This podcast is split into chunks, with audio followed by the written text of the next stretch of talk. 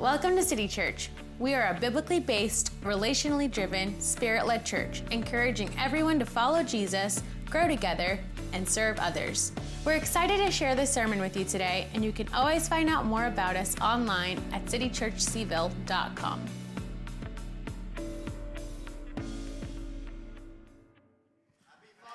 Happy Father's Day.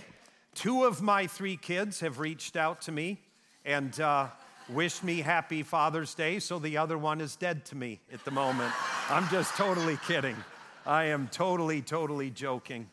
Um, but again, happy Father's Day. You know, I have to give this shout out for my wife, Fran, whose maiden name was Piccioni. She's full blood Italian. This is extremely important. I know that today is Father's Day, but National Cannoli Day was June the 16th, and I just have to share that on my wife's behalf.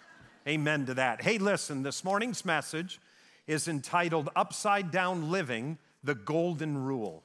And again, happy Father's Day to all of the dads. Now, with this in mind, um, we've got some gifts for the guys in the back as you exit. As you exit the sanctuary on the left side of the foyer, there's some golden candy because we're going to take a look at the golden rule, will be part of the sermon. But the other thing is, there's a tape measure there that's a golden tape measure. I've got mine here. Let me just kind of grab it. So, this is uh, a 25 foot tape measure. It's actually a Stanley. It's not really gold, but gold enough. And um, we were going to get each one of you guys one of these. It was too expensive. So we've got a little three foot one as you exit, and you'll get that as you leave. Now, the idea is, is that the golden rule has the idea, and we're going to learn about this this morning, about do unto others as you would have them do unto you. How that's used in our culture is not what Jesus meant. We're going to learn that in a moment. But with that in mind, I have a few quotes about the measure of a man. The measure of a man. Martin Luther King Jr. said this the ultimate measure of a man is not where he stands in moments of comfort and convenience, but where he stands at times of challenge and controversy. J.K. Rowling's re brought kind of back, made this following statement famous again. If you want to see the true measure of a man, watch how he treats his inferiors, not his equals. Samuel Johnson, who was a famous literary uh, hero in England in the 1700s, wrote The true measure of a man is how he treats someone who can do him absolutely no good. And then Plato said, The measure of a man is what he does with power. The measure of a man, the golden rule. What we're going to do now is we're going to take a look at the Lord's Prayer and I do want us to stand again. Sorry for all the Christian calisthenics this morning, but if we would stand together and we're going to say the Lord's Prayer together. We do this every single Sunday morning because last year we took a whole year to look at the kingdom of God. This year we're looking at the kingdom of God. How do you live in it? And the Lord's Prayer is known by some of us who are from the high church as the Our Father. So I would like that to keep, let's keep that in mind the idea of our Father as we pray this prayer out loud as we do every Sunday. This then is how you should pray Our Father who is in heaven, holy is your name. Your kingdom come, your will be done on earth in Charlottesville as it is in heaven.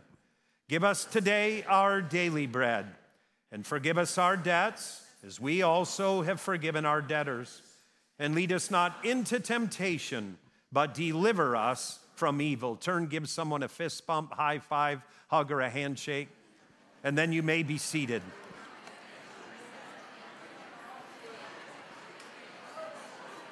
You can go ahead and be seated.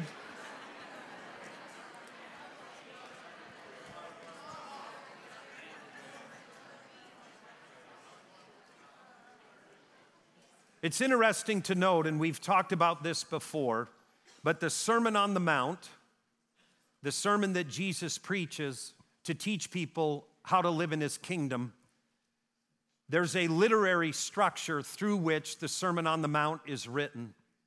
And what sits at the center of that structure is the Lord's Prayer. What sits at the center of the Lord's Prayer is forgiveness. Forgiveness is central to following Jesus in, in kingdom living. And I, what I want to do this morning, and admittedly, I'm doing this a little bit selfishly, but what I want to have happen now is I'm going to ask that every man in this sanctuary would stand and join me. Please stand. Your legs will be exhausted by the end of the day. This week, we were supposed to have City Church. We have a bunch of summer gatherings planned. I hope you engage with as many as you can. But this past Friday night, we were supposed to have City Church at the Tom Sox game. There are several friends of mine, there are three friends of mine who I asked if they would meet me at church here to help me prep. And we had the church truck filled. We were ready to take everything over to Charlottesville High School, and the torrential rain began. And then I got a text the game had been canceled. During that deluge, two of us were sitting having a conversation, and one of the men, who are, who's a part of City and a dear friend of mine, told me the following story. It was very powerful. He told the story about how he had lived for himself and then he came to Jesus. And then, after coming to Jesus, he participated in what was known as the Million Man March in Washington, D.C. And as part of that march, the leadership of the Million Man March asked every man to kneel. So a million men knelt, knelt. And if I remember the challenge properly, it was that each one of them were asked to take out a picture of their family and to hold it. And then hold that and ask God to bring forgiveness and reconciliation. He said that event completely transformed his life. It changed him that moment. And so, what I'm going to ask that we would do together, men, is that if you would close your eyes and if you would take out a mental picture of your family. And if you would hold your hands out in front of you as you hold that mental picture in your soul. Jesus, I thank you that I'm a dad. Lord, I know I was far from being the perfect father. I pray that you would forgive me for those times when I was not the dad I should have been, and when I lived for myself. Lord, I pray that you would put forgiveness in the hearts of my family, that they would find the forgiveness to forgive me. Lord, also I thank you for the forgiveness that you shower on every man that's standing from the youngest to the oldest. Lord, that we would be men who would know what forgiveness looks like and we would offer it freely because you give it freely to all who would ask. Now, Lord, in my mind, I hold the mental picture of the family in which I was raised. Lord, for some of us, that picture is not positive, and we've held things in our hearts for many years. And so, Lord, I pray that forgiveness would flow in and through every man that's standing. If the family we are the dad of or our family of origin, Lord, I pray that there would be forgiveness and healing and wholeness. Lord, grant that. Lord, in this moment, I pray that we would set things at the feet of the cross and that Jesus, we would humble ourselves into the Lord's Prayer and that we would forgive others as we're forgiven. In Christ's name, amen. Please be seated.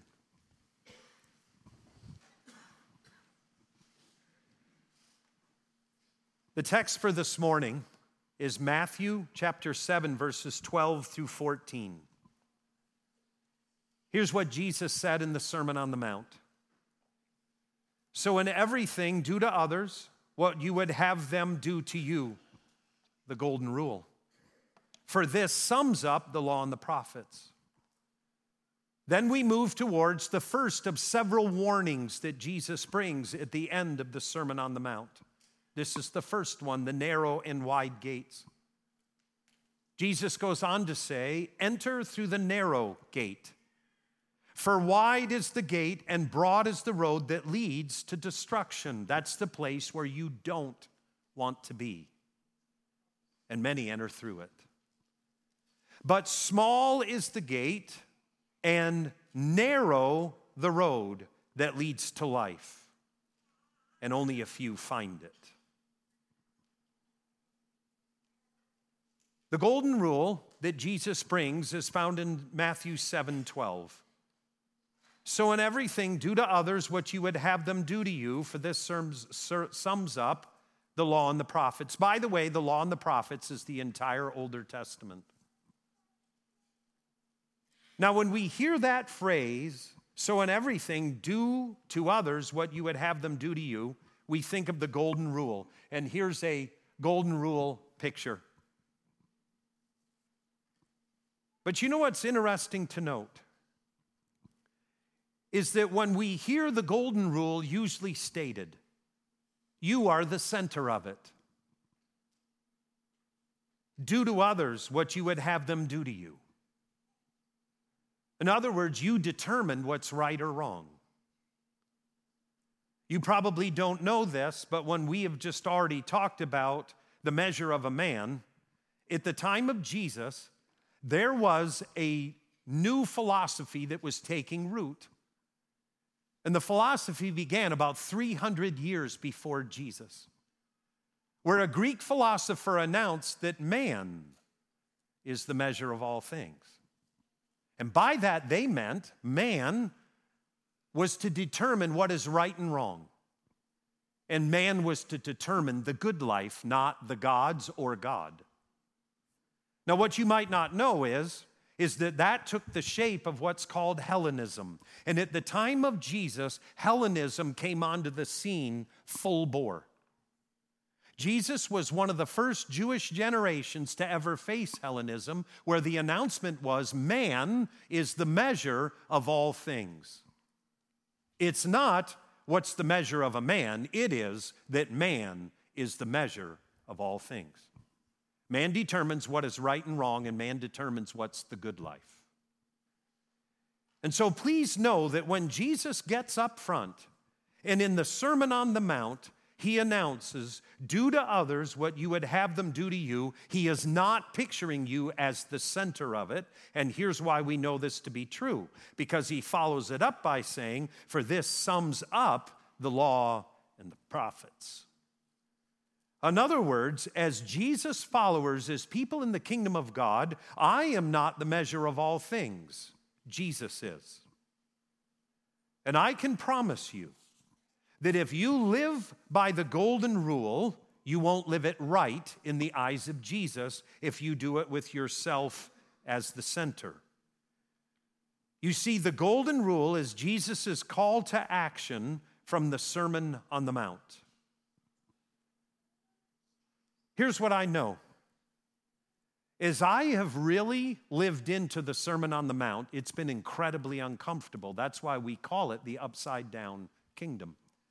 Because if you've been living in the kingdoms of this world and then you follow Jesus into his kingdom, his kingdom feels completely upside down to this one. Here's why in the Sermon on the Mount, we're called to be generous. In this kingdom, you do everything for yourself to get ahead for yourself. In this kingdom, you serve others and you promote others and you don't care who gets the glory. That's the kingdom that's built through the Sermon on the Mount.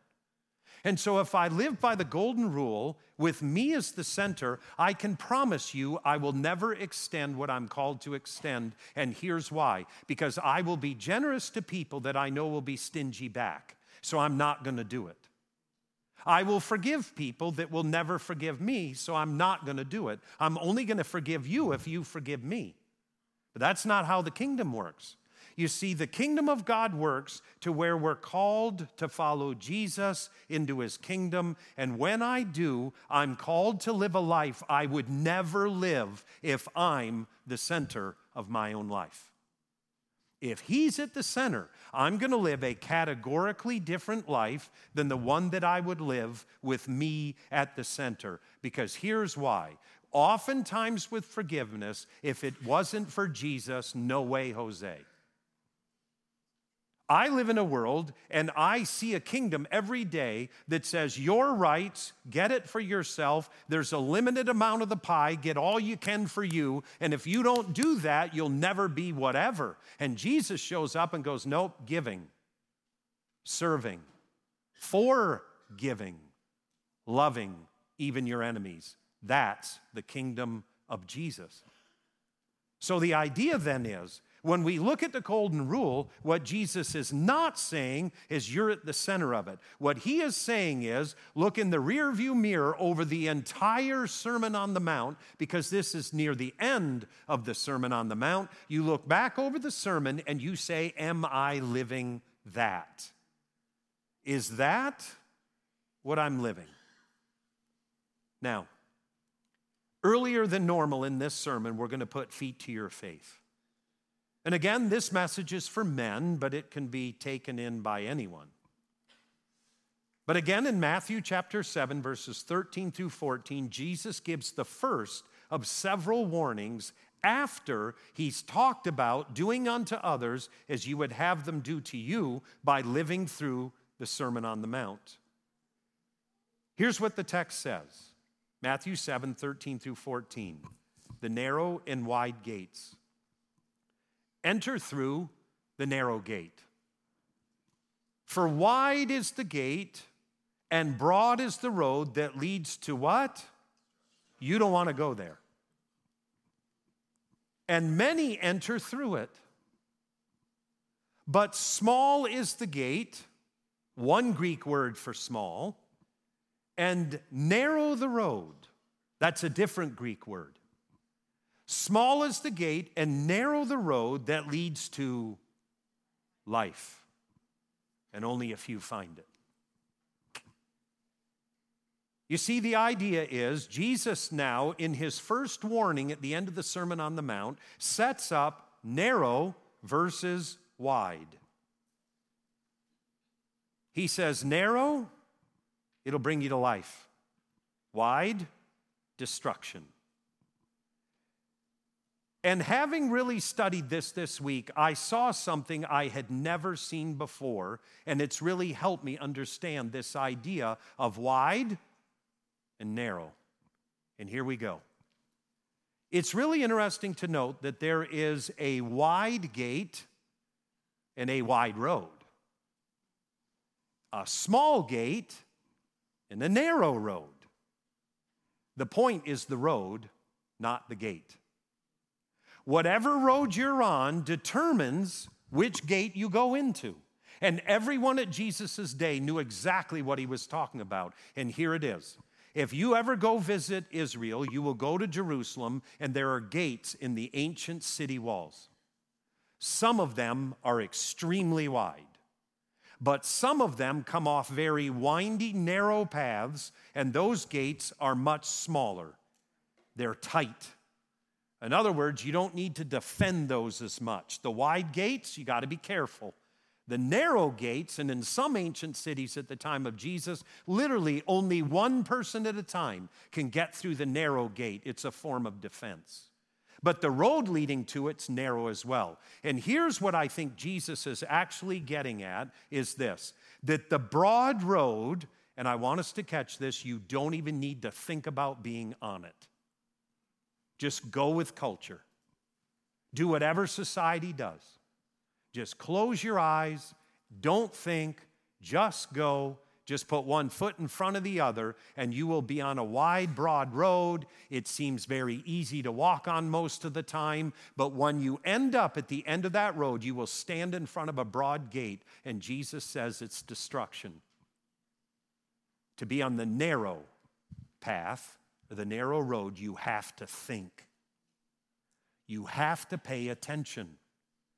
To stay on a narrow, winding path, it takes alertness, it takes intentionality, it takes focus, it takes concentration. And that's how the kingdom of God is. And you want to know why? You are native to the broad path. You're native there. It's easy to be on the broad path. But when you get on the narrow path, it takes focus, intentionality, thought, and process. It really does.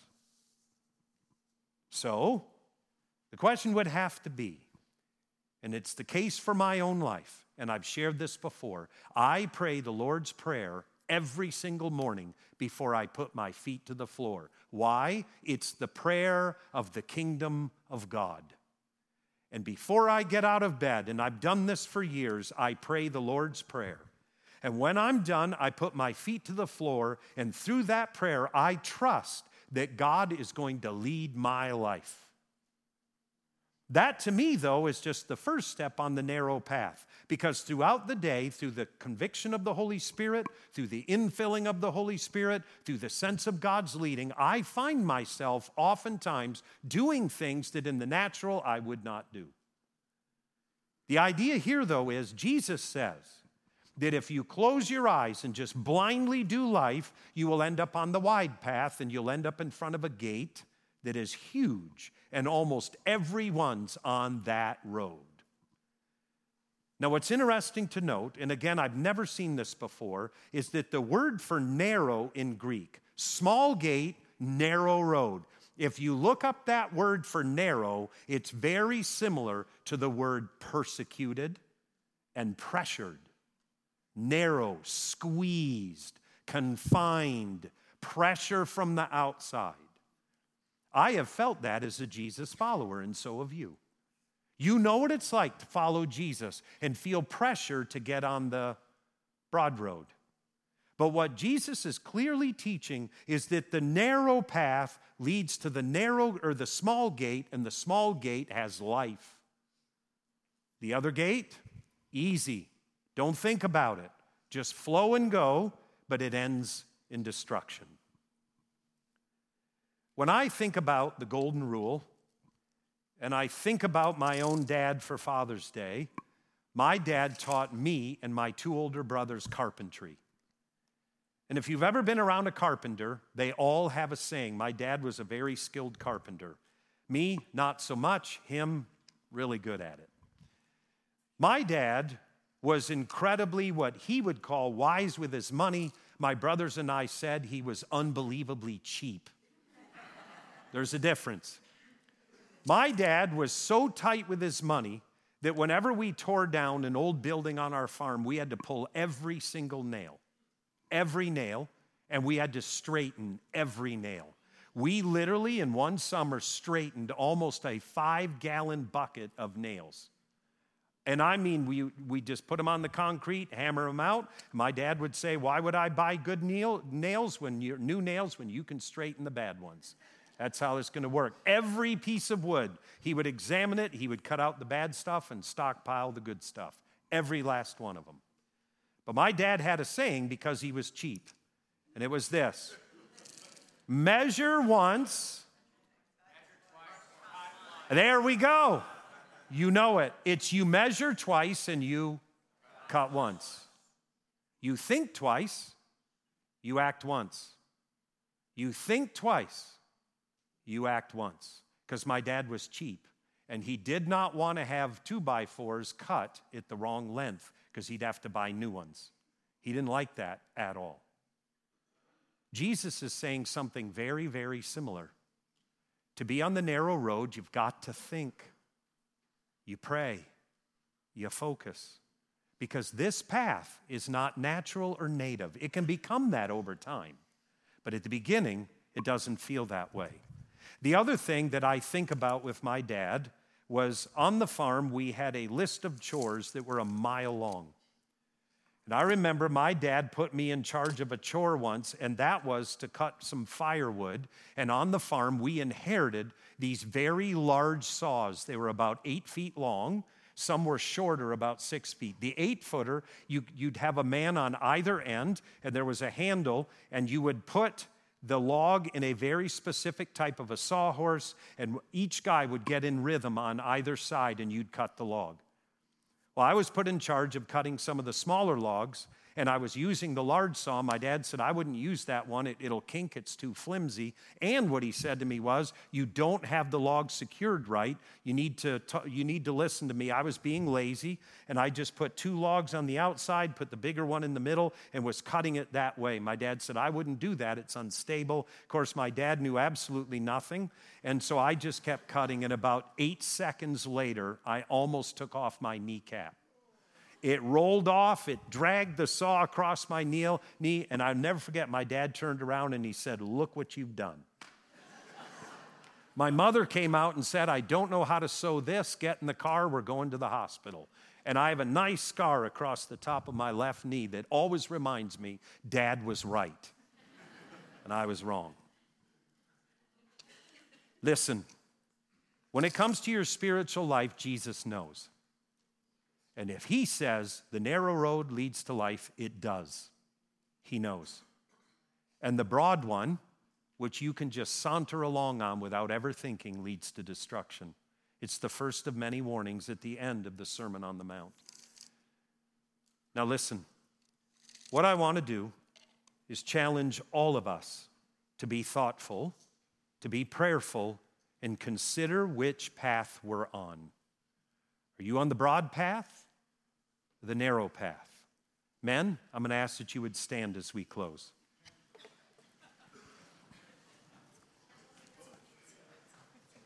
If anyone blows out a hamstring from getting up and down, we have an athletic trainer who'll come help you at the end of the service. We have a few of them actually at City Church. Men, if we could take a moment and close our eyes in God's presence again.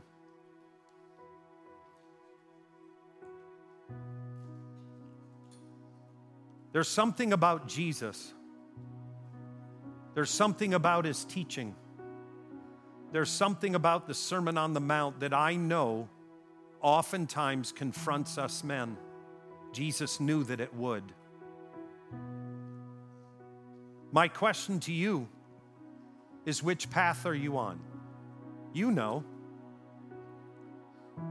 I would encourage you to believe Jesus and to trust him